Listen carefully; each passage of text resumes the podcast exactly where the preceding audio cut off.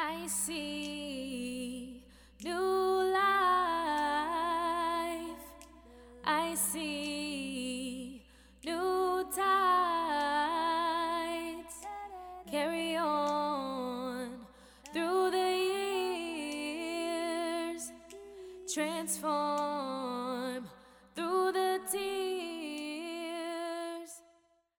Welcome back to Tears, Tides, and Transformation, a podcast about healing. I am Bridget Flaherty, And I am Kiana Daniels. and today we're speaking with Heather Horton.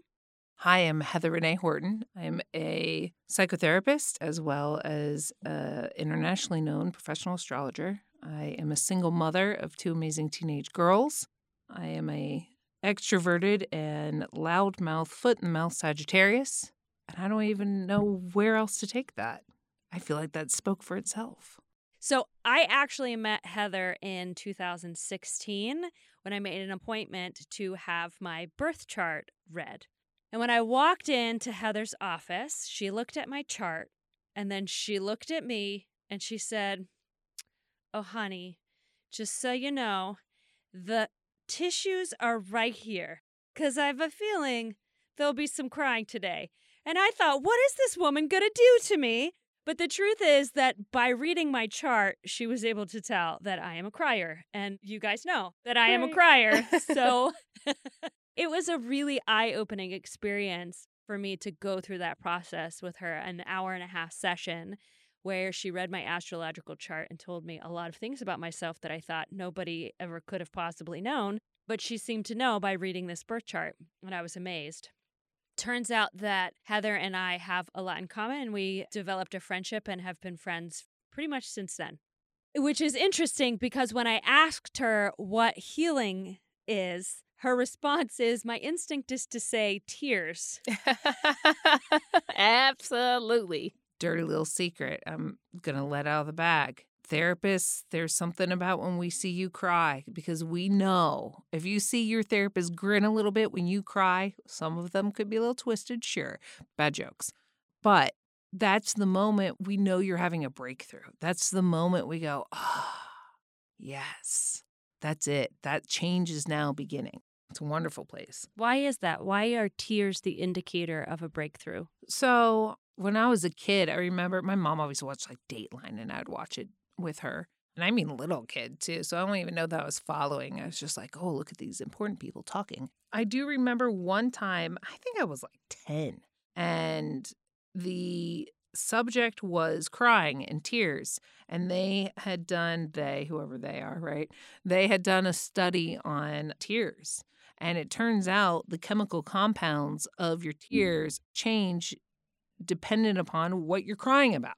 So there's this moment that happens in therapy when those peptides, and those chemical compounds, those hormones that have been building up in the body for so long based off whatever it is that you're in therapy for, when that seal breaks and those tears drop from your eyes, you literally are releasing chemicals associated with pain, trauma, sadness, grief, happiness, joy, whatever it is, finally is releasing from the body. I'm like, of course that's healing, right? Because what would happen if it doesn't get released? I thought that was so incredible, right? That we talk about tears being part of healing, but there's actually a scientific component behind crying.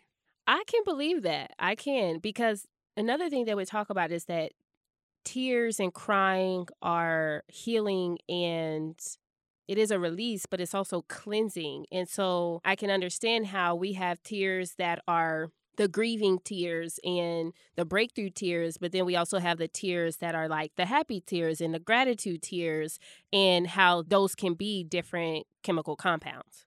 Absolutely. I think that's beautiful that what we instinctively know about tears is proven by science. That's like incredible. She talked about similarly that release of sweat also can release those chemicals. Those chemical compounds have to go somewhere into the body. This is why exercise is also a big deal. And one of the first questions a therapist will ask you Do you exercise? And why doctors ask this question, it's not even necessarily about physical health as much as it is about psychological emotional health because sweat and tears are the release systems of these stress compounds. It's as much about your psychological and emotional health as it is about your chemical health, and how physical illness can sometimes be the result of unhealed emotional illness, and that we need to release that. We can release it physically and emotionally, and how they're connected with one another. And again, like I think we intuitively know that, and it's powerful to have a professional who's educated in these things validate that connection between emotional health and physical health. I agree. And I think that in this segment of talking with practitioners and specialists, there are various forms of healing, like exercise, physical exercise, absolutely. Even chiropractic care, I think, is a form of release because it is readjusting your body and probably from physical things that has gotten us out of alignment, but also emotional and mental things that has gotten us out of alignment.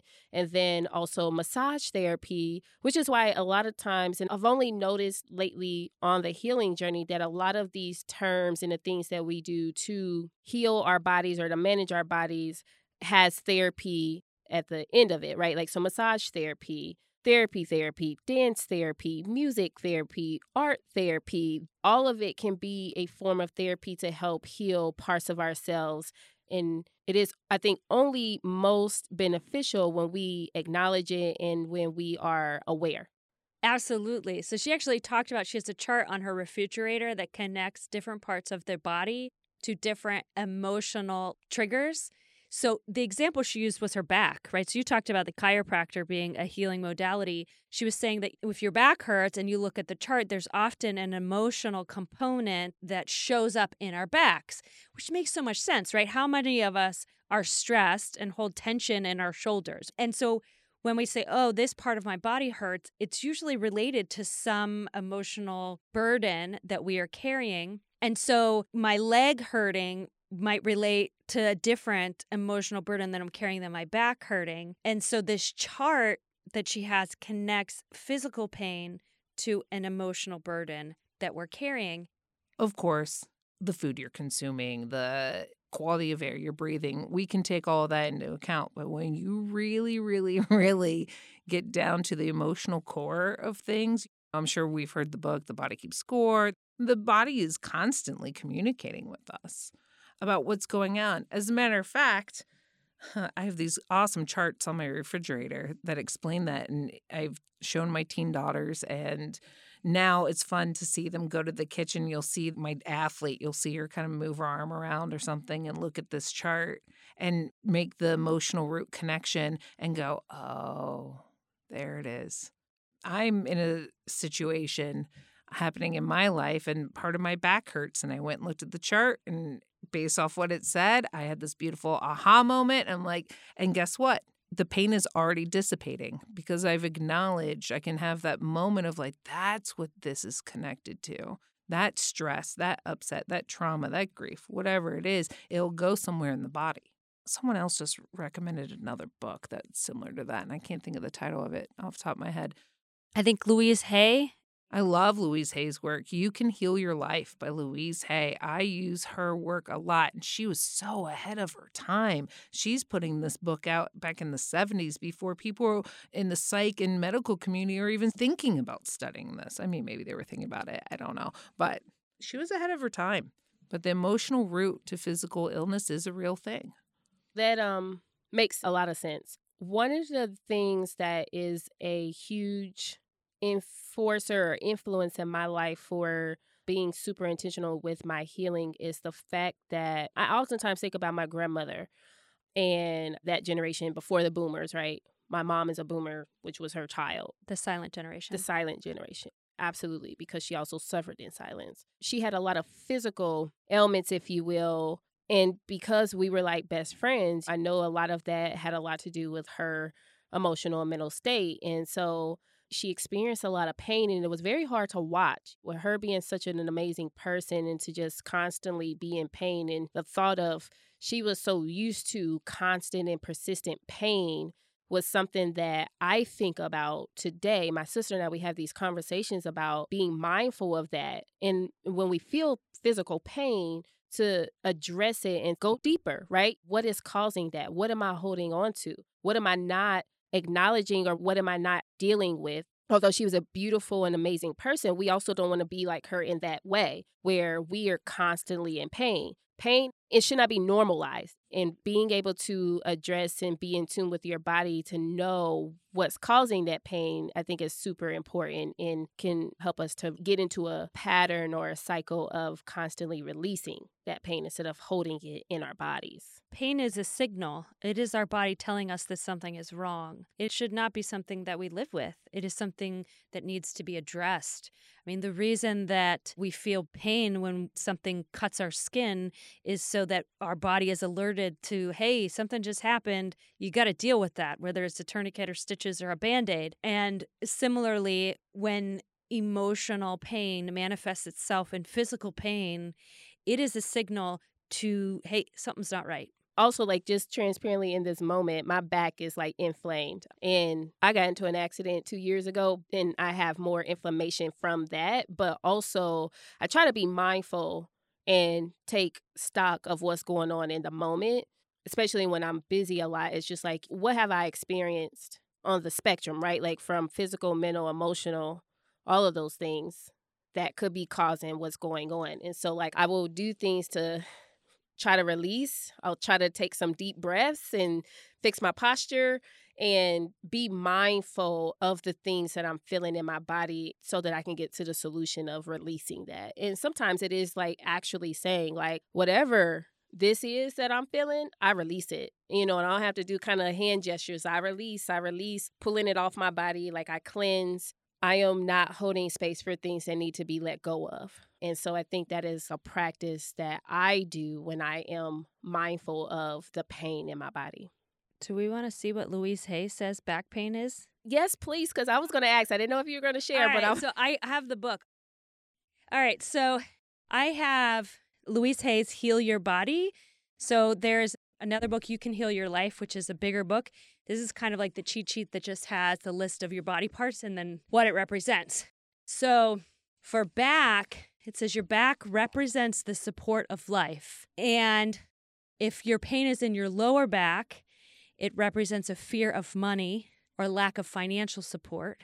Middle is guilt, stuck in all the stuff back there, like get off my back. Upper is a lack of emotional support, feeling unloved, or holding back love. There's mantras that go with each of those. For upper, it is I love and approve of myself. Life supports and loves me. For your middle, it is I release the past. I am free to move forward with love in my heart. And lower back is I trust the process of life. All I need is always taken care of. I am safe. And any back issues it's just I know that life always supports me. And then there is a chart where it goes into each vertebrae, and you can actually identify what each vertebrae means. Basically, the idea here is that each vertebrae actually supplies blood to different parts of your body. So if you're having pain in a certain vertebrae, its effects can then be shown in different parts of your body. And so then it's related to a different emotional connection because each vertebrae is supplying blood to different parts of the body. That makes a lot of sense.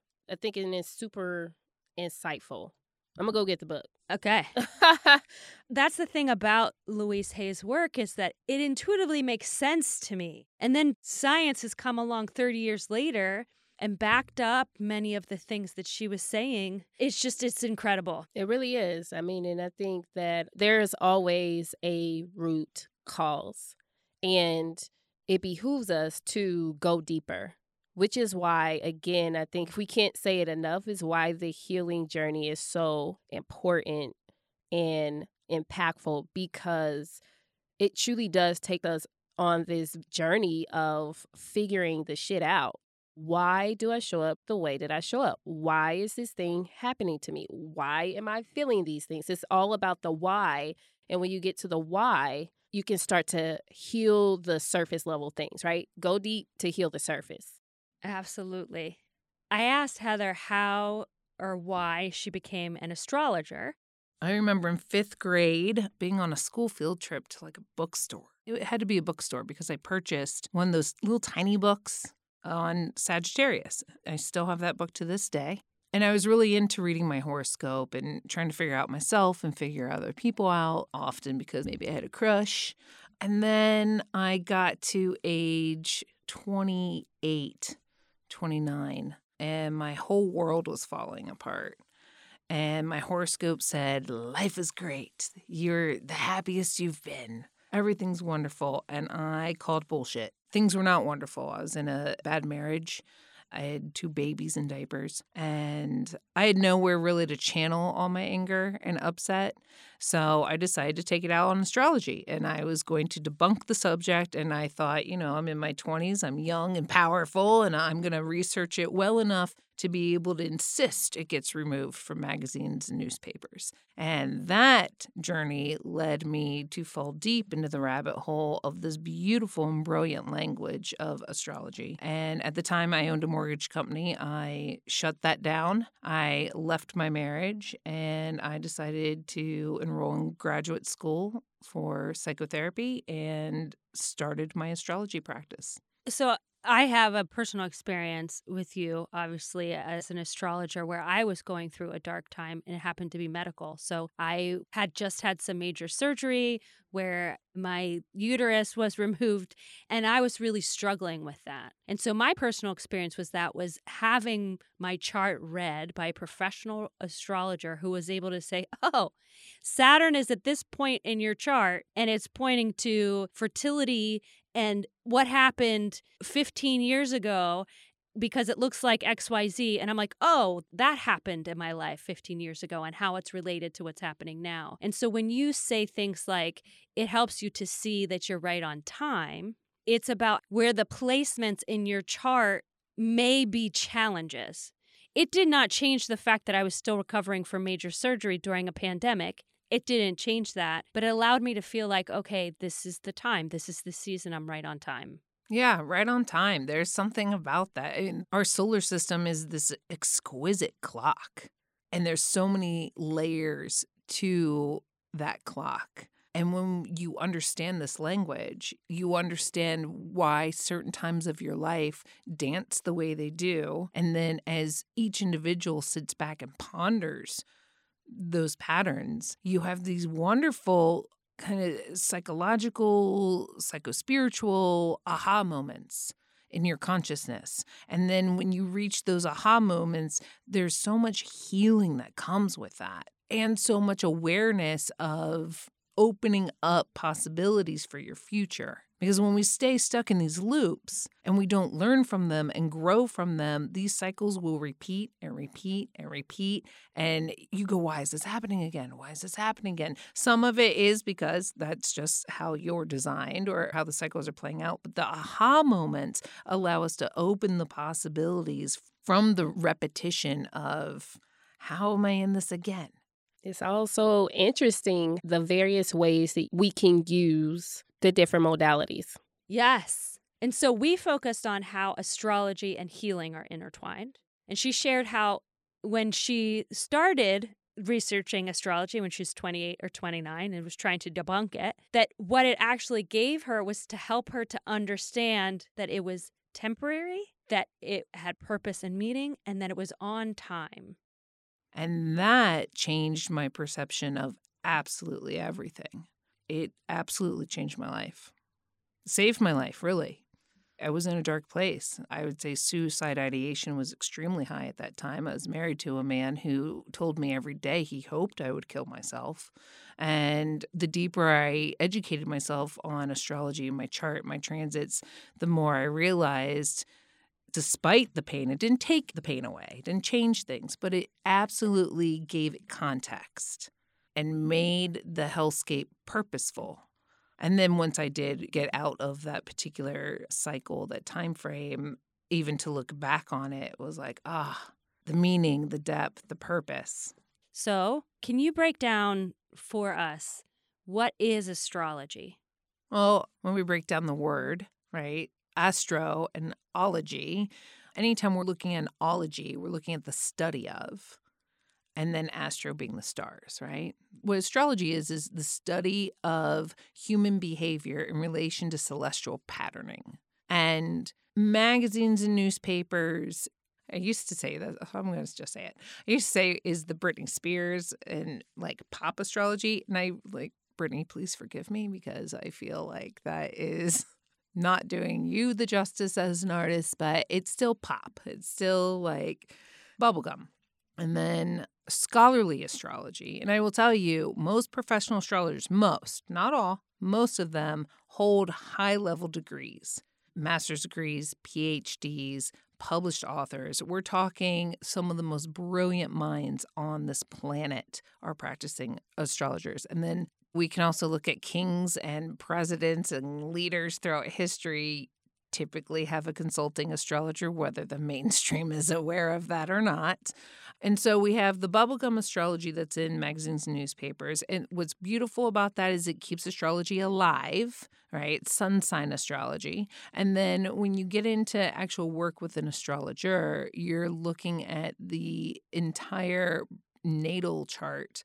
You're looking at the sky, the celestial sky for that date, time, and location of that individual's birth. It's very, very specific to them. You know, somebody would have to be born at the same date, time, location, and in the next room to be your astro twin, right? So, yes, hundreds and thousands of people are born a day, sure, are they born at the exact same time as you at the same location? If they're not, then you'll share some similarities, but the storyline of your life, the details start looking a little bit different. You will cycle the same though, which is really fascinating. So, yeah, I mean, magazine newspaper astrology is sun sign stuff having your natal chart read is your sun, your moon, where Mercury was, where Venus was, where Mars was, Jupiter, Saturn, Uranus, Neptune, Pluto.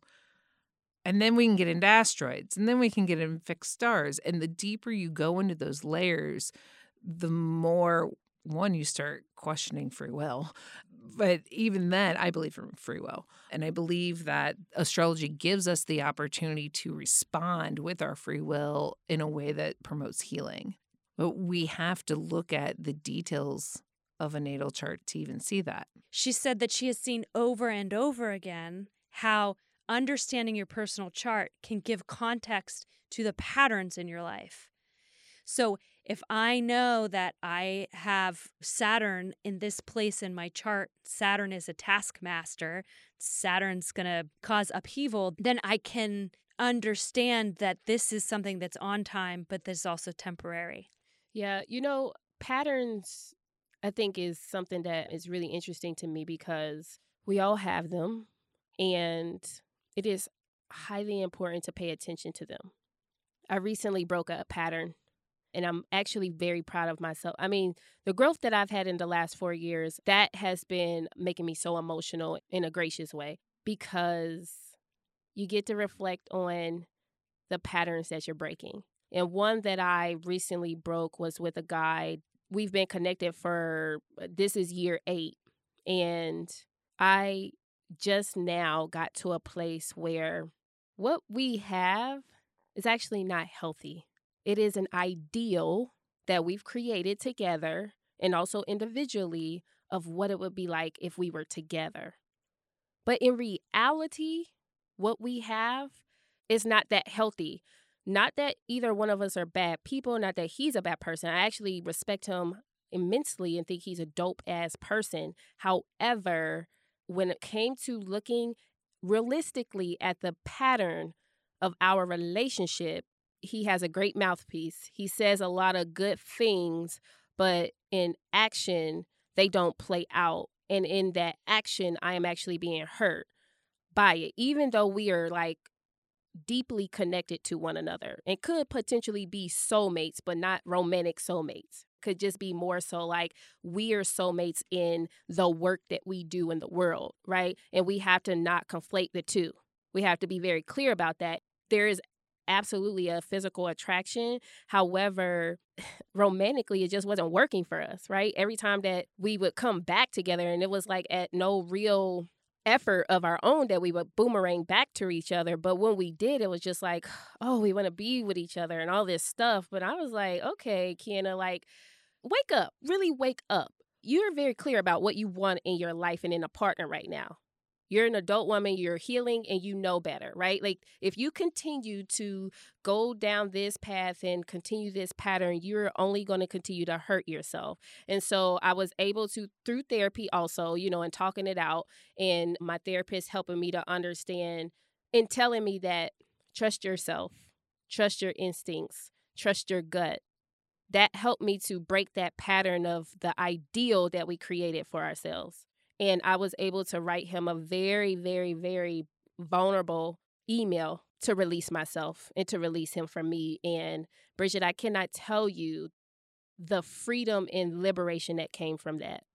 After seven and a half years, and I'm just like immensely proud of myself, and I haven't felt the need to revisit. And he tried to reel me back in after reading the letter because this is what he did. He was like, first and foremost, I didn't think he was going to read the letter because in the past he has avoided the end of us. And after reading it, he responded immediately like, that letter made me love you and desire you even more. And I'm like, what the hell? Oh, you're good.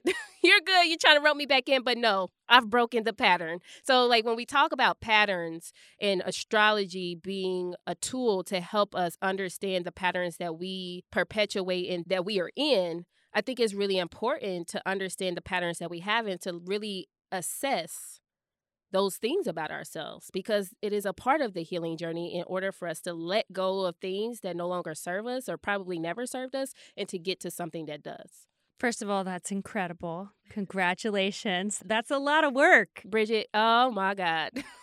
I'm like really happy here. and I think that it is true. Like we have patterns, and the knowledge of our patterns can help us to address them.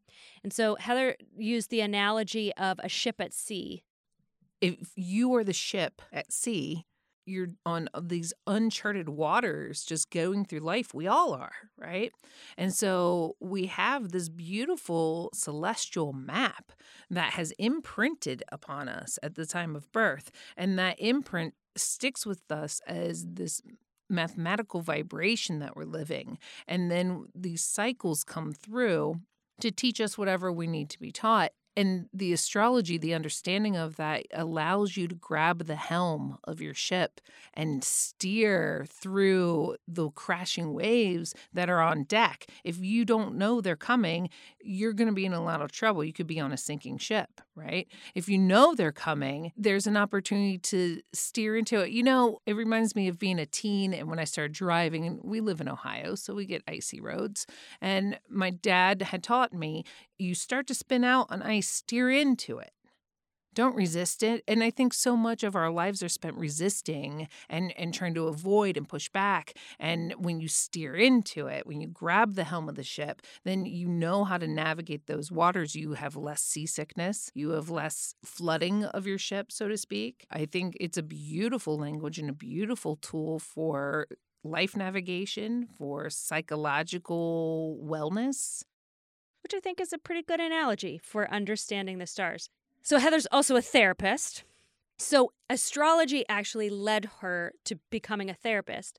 She said she was interpreting charts for people, and she found over and over again people were coming to her in crisis. That were having things like life changing surgeries, death of a loved one, deep grief or depression. And so I entered grad school in order to learn how to work with people, which led me to a master's in mental health and then a license as a psychotherapist. What a fantastic segue. You're welcome. so let's talk about that. So, as a healer, it's like you've got two weapons at your disposal here. You've got astrology, but you also are a therapist. So, let's start by talking about that journey. So, you started talking about what was the catalyst, but talk about the catalyst for pursuing your master's degree and how you got here. On the one hand, as a young child, I always thought, I want to have a PhD in psychology by the time I'm 40. Like that was kind of the kid goal. So I always kind of wanted to go into psych. But then when I started interpreting charts and had those crisis moments, I had a couple clients early on that I had my moments of going, oh, fuck, what do I do with this? The thing about astrology for me is I felt very big responsibility to do right by people's souls. And that weighed on me that I did not necessarily have the professional skill set. I mean, I had the intuitive skill set and the empathy just all naturally is who I am as a human, but the actual educational skills on what do I do when somebody is telling me they're suicidal? What do I do when they're in such a dark place? Sure, I can interpret the stars, but what's the mental health piece here? So that really led me in that direction. And I don't regret it. Okay. So now that you are practicing, and I understand that there's only so much that you can share, but now that you are practicing, how do you see the differences between where you experienced where you felt like I really am not qualified for this, right? Versus today where you are. And talk a little bit about that experience for you. We talked about the experience as an astrologer. Maybe talk of the experience as a therapist. So cycles repeat, right? So as I graduate and go into internship for mental health, same kind of ideas when I started 10, 15 years earlier doing just the astrology charts. There were moments of, oh man, can I do this? this is this is a lot. You know, you get some serious clients coming in and you're novice. Yeah, you're educated, sure, but you can read all the books and write all the papers and have all the class discussions you want, but when it comes to sitting face to face with somebody who's literally putting their psyche into your hands, that's a big deal. So fast forward after internship and once you become skilled at such a thing, it does become a lot easier. Sure. Yeah. Anything you do with practice gets easier. Now she's armed with both of these tools that she can help clients who are on the healing journey with one or both of those modalities. I think it's an incredible and kind of um at least in my experience a unique combination. Yeah, it is. And also, you know, the way my mind thinks, I'm always like, what is the theme in all of the stuff that we're doing, the healing and conversations that we have with people? And it is really that we use these modalities for direction. We're all human beings trying to figure it out and doing the best that we can. And we seek these things out to give us direction in how to move forward. You know what I mean? And so it's really interesting that all of the modalities, the root cause of it all is just like we're trying to find our way. Yes. There's lots of different types of therapists as well. And so she talked about one modality, which is cognitive behavioral therapy modern ideas of psychotherapy include something called, which I think a lot of people have already heard of, cognitive behavioral therapy, CBT, which has outstanding empirical evidence for wonderful results in healing everything from grief and trauma to physical issues. So, cognitive behavioral therapy has a lot to do with we can lean into mindfulness, we can lean into positive psychology with it, same but not the same. Uh, the idea that the brain is essentially a computer and what you put in, you get out. And so, having the conscious practice of monitoring your thoughts and even overriding your thoughts, like control delete. At least, I mean, I'm at an age where we use control delete to reboot the computer. I have a feeling these younger generations have no idea what I'm talking about. But the idea of rebooting the system, rebooting the computer with a totally different thought pattern. I actually had a client earlier today and we did this, and hers was I don't want to overshare, it was something to do with the brain. And in Louise Hay's work, she said that problems in the brain have to do with like a rigid way of thinking and a certain stubbornness. And the new thought pattern was I see life with joy. I open my mind with ease. And so I had her just keep repeating, I open my mind with ease. Or you could say something like, my mind experiences the new. And I had to repeat it three times because anytime you repeat something three times, you seed the brain. And when you seed the brain, just like when you plant a seed in the ground and you take care of it, you water it, you give it sunlight, give it some love and attention, it will grow. Same idea. So, what happens in the brain is once we seed a thought, and you water and seed it, meaning you repeat that thought pattern over and over and over again, you develop a neural net pattern in the brain that will fire off and kind of overpower, override previous negative thinking when those pop up because those are also strong neural nets when we're always like i'm so tired i'm so tired i'm so tired. God i'm so tired or i'm sick and tired. People love that line right? I'm sick and tired and then you end up sick and lethargic all the time that neural net pattern's firing really strong so we want to override it with some sort of other pattern which eventually, if you can fire them back to back, if that makes sense, if your negative thought pattern fires off and you can purposely override it, like fire off the new one,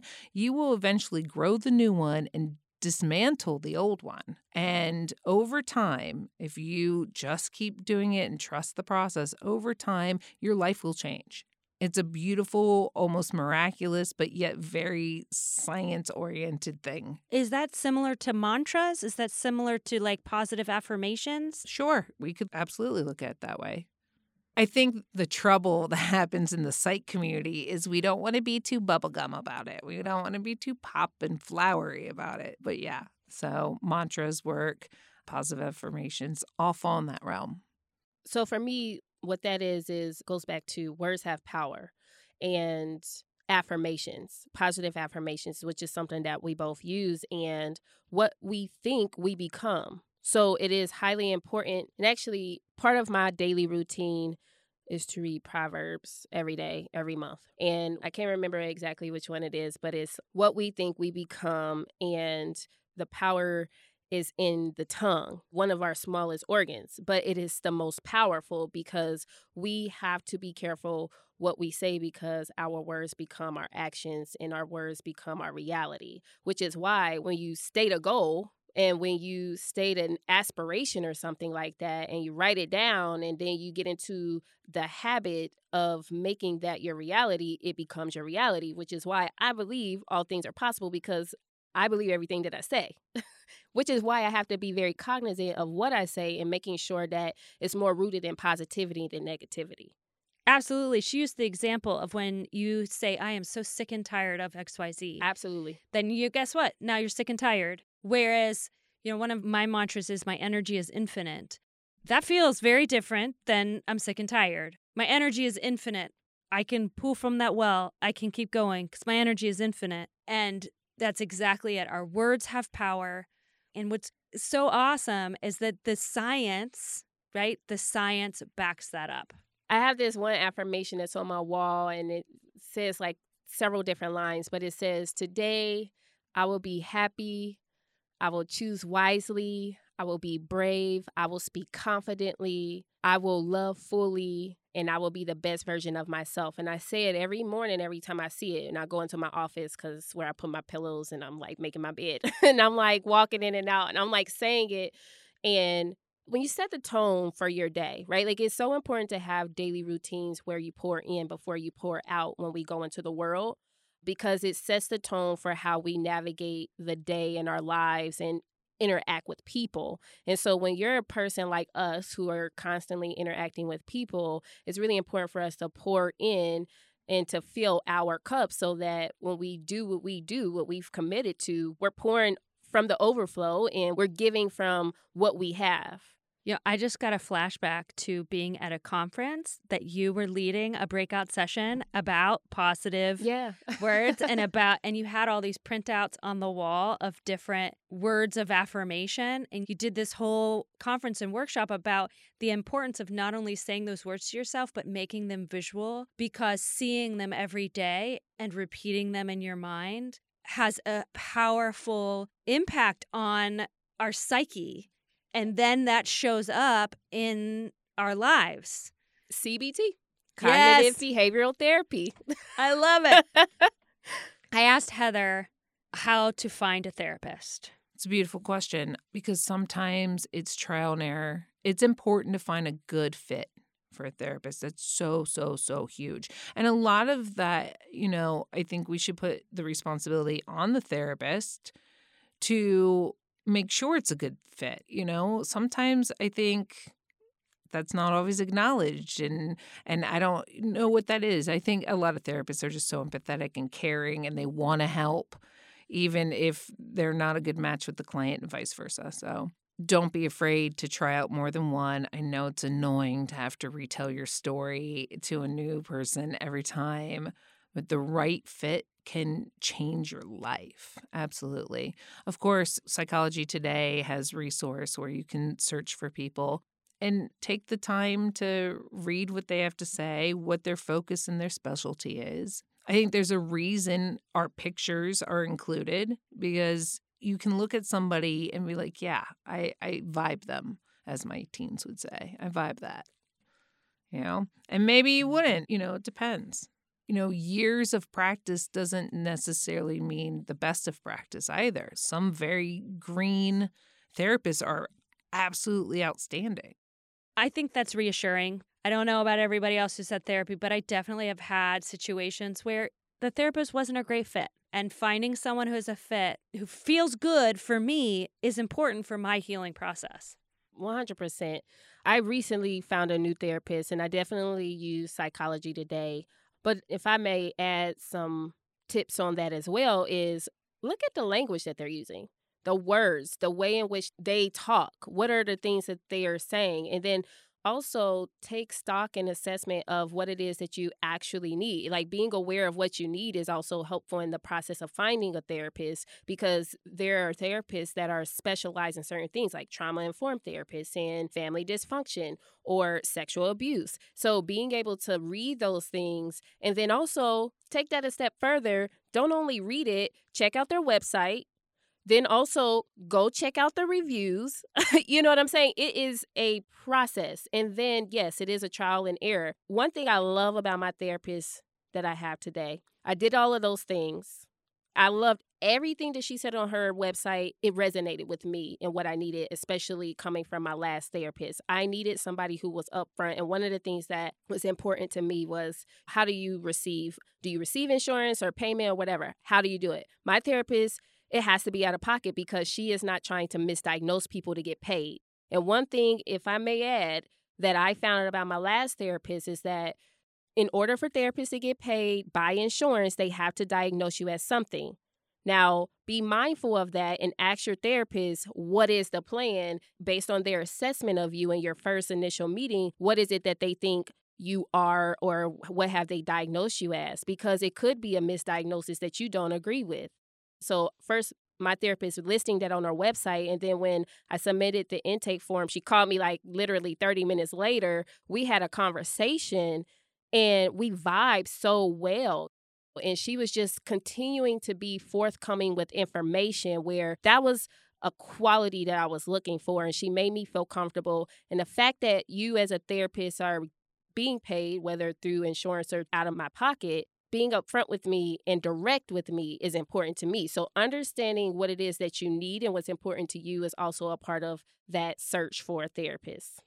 I found my therapist by word of mouth. Though I asked around, hey, friends, I'm looking for a new therapist. And being able to talk to someone who gives a recommendation, like that was huge for me. And it turned out to be a great fit. And honestly, if I had gone on psychology today, I probably would not have selected this person. But because I had people that are close to me say, this person would be really great and here's why, I was able to find a good fit. So I think also being open with friends and family. There are probably more people in your life that are seeing a therapist than you know about. right. Shoot. Ask around. So I also asked how could we get started with astrology? It's very accessible. It's becoming very mainstream and pop. If you have any Gen Zers in your life, they're definitely talking astrology, although not exactly accurately. And I think that's part of the dilemma, right? When you're not speaking accurately, uh oh, we're in trouble. And I will get to answer your question. I kind of went on my own little tangent there. So it is important to understand. It's like with any language, right? If you say, I don't never, uh, you're to have a little problem communicating, right? Same idea with astrology. If you speak it incorrectly, there's a translation issue that happens. So, again, the good news is you can find almost on any social media platform somebody's talking about astrology somewhere. If you want to get a little more serious about it and less pop about it, out of the newspapers, out of the magazines, out of the quick TikToks, then I highly recommend astro.com. Robert Hand and Liz Greene are involved in that website. They're phenomenal. They're like world renowned published authors. They're brilliant people. And you can pull your chart for free there. Can you interpret your chart? No unless you are studied at astrology, right? It's hard to interpret. So obviously, you want to either locate a lot of literature, find a lot of books, get a library card, or find someone like myself, find an astrologer who is skilled at interpreting that language for you. I would definitely agree with that. So I have had my natal chart read by more than one astrologer and just like a therapist there's a match. It's something that I would not have been able to do on my own but also allowed me to take that information and do more research on it. So, yeah, have your chart read. I asked her what she wanted to leave us with. She said, Everything is on time. You are exactly who you're supposed to be.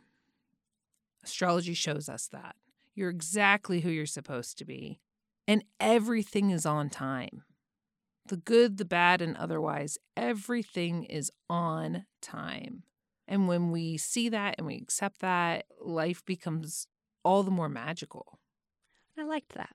I love that. And I agree. I think there is a perfect time for everything, and nothing happens by happenstance or for no reason. So everything has a purpose. And I think that if we try to stay in that light of everything has a purpose and constantly asking yourself, what is the lesson here?